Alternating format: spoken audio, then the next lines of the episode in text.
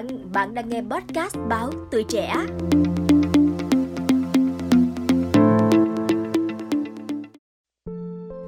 Sống trong thời online hai mươi bốn trên hai mươi bốn và điện thoại thông minh phải cài nhiều ứng dụng nhắn tin khác nhau.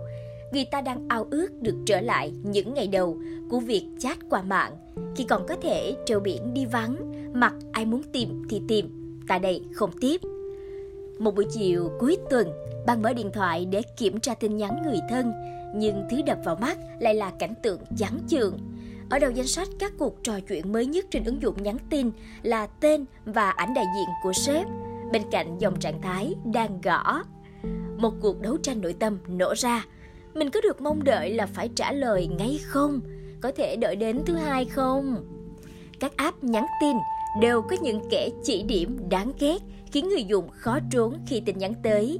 Tính năng đã xem cho phía bên kia biết mình đã đọc tin nhắn hay chưa, hoặc là biểu tượng trạng thái đã online, trực tuyến. Vì thế mà bạn trong câu chuyện giả định nói trên rồi thì cũng phải cắn răng làm cái việc gấp lắm rồi mà sếp bất chấp cuối tuần vẫn giao cho mình. Việc chat xóa nhòa ranh giới giữa đời tư và công việc. Tạp chí Slate viết: chào mừng đến với ứng dụng nơi bạn giao tiếp với sếp, thời sự ống nước, bà ngoại, bác sĩ và khách hàng, tất cả cùng lúc. Với hàng triệu người làm công ăn lương trên khắp thế giới, mô tả này quen thuộc đến ám ảnh.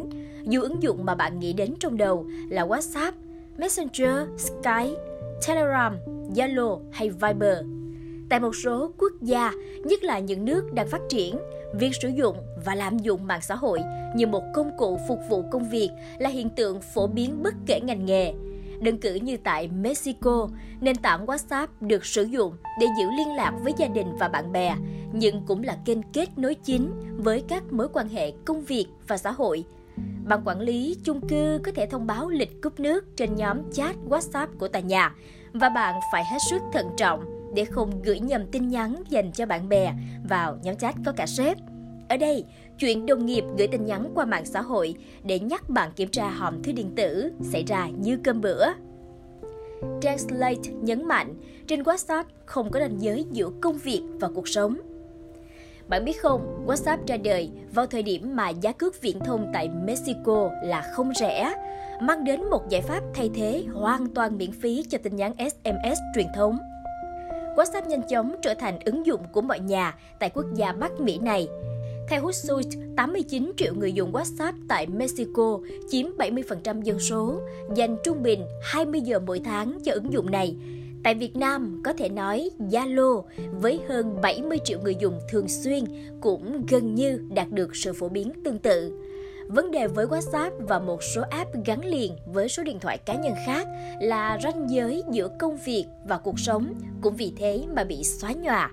Cái giá của sự thuận tiện trong liên lạc là phải chấp nhận tự nguyện dâng hiến thời gian rảnh vào cuối tuần, ngày nghỉ và sau giờ làm cho công việc.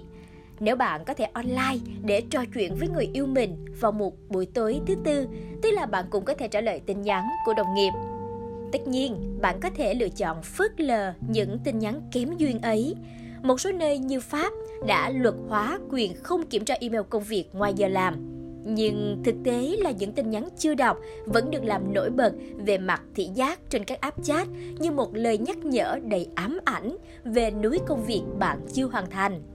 Chuyện xử lý công việc thông qua những ứng dụng nhắn tin phổ thông cũng có nguy cơ lợi bất cập hại. Nhắn cho đồng nghiệp một câu hỏi nhanh thay vì phải mất công soạn email, nghe thì tiện nhưng thật ra khó mà tập trung vào một tác vụ khi cứ nghe âm báo tin nhắn liên tục mà không cách nào phân biệt đó là đồng nghiệp hay bạn bè. Nếu từng mong chờ hoặc lo sợ nhận tin nhắn của ai đó, bạn sẽ hiểu cảm giác bồn chồn khó tả khi nhìn thấy dấu ba chấm xuất hiện trên màn hình ứng dụng, biểu thị người đó đang gõ tin nhắn. Tính năng này có tên chính thức là chỉ báo nhận biết đánh máy và bắt nguồn từ nhu cầu thực tế của các lập trình viên cần một chỉ dấu cho họ biết ứng dụng đang hoạt động như mong muốn. Mariam Abonfali, một nhà văn người Mỹ, từng viết về chủ đề này. Ba dấu chấm hiển thị trong khi ai đó đang soạn thảo một tin nhắn có thể là nguồn hy vọng vĩnh cửu quan trọng nhất và cũng là nỗi thất vọng tột cùng trong cuộc sống hàng ngày của chúng ta. Chị Laura Baganier, một chuyên viên quan hệ công chúng ở New York, thậm chí thường xuyên phải nhập liệu trên một ứng dụng khác, rồi sao chép và dán vào ứng dụng chat, để người bên kia không biết chị mất nhiều thời gian để soạn tin nhắn. Chị còn giả vờ chờ vài giây để trông giống như là gõ thật. Cùng nhớ lại những năm cuối thập niên một nghìn chín trăm chín mươi, phần mềm a o lờ Instant Messenger (A I M) là công cụ nhắn tin tức thời mới mẻ lúc bấy giờ, là sự khởi đầu của một điều gì đó hoàn toàn lạ lẫm. Một cánh cổng mở ra khả năng giao tiếp Internet mọi lúc mọi nơi cho những người dùng phổ thông. Nó còn là một mạng xã hội sống động, một cánh cửa kỹ thuật số mở ra và hàng triệu người tranh nhau ngồi vào chỗ của mình để xem ai vừa đăng nhập, ai đang rảnh để cùng ta chuyện trò. Một trong những tính năng nhớ nhất về a i em là khả năng thiết lập Away Message, tin nhắn đi vắng.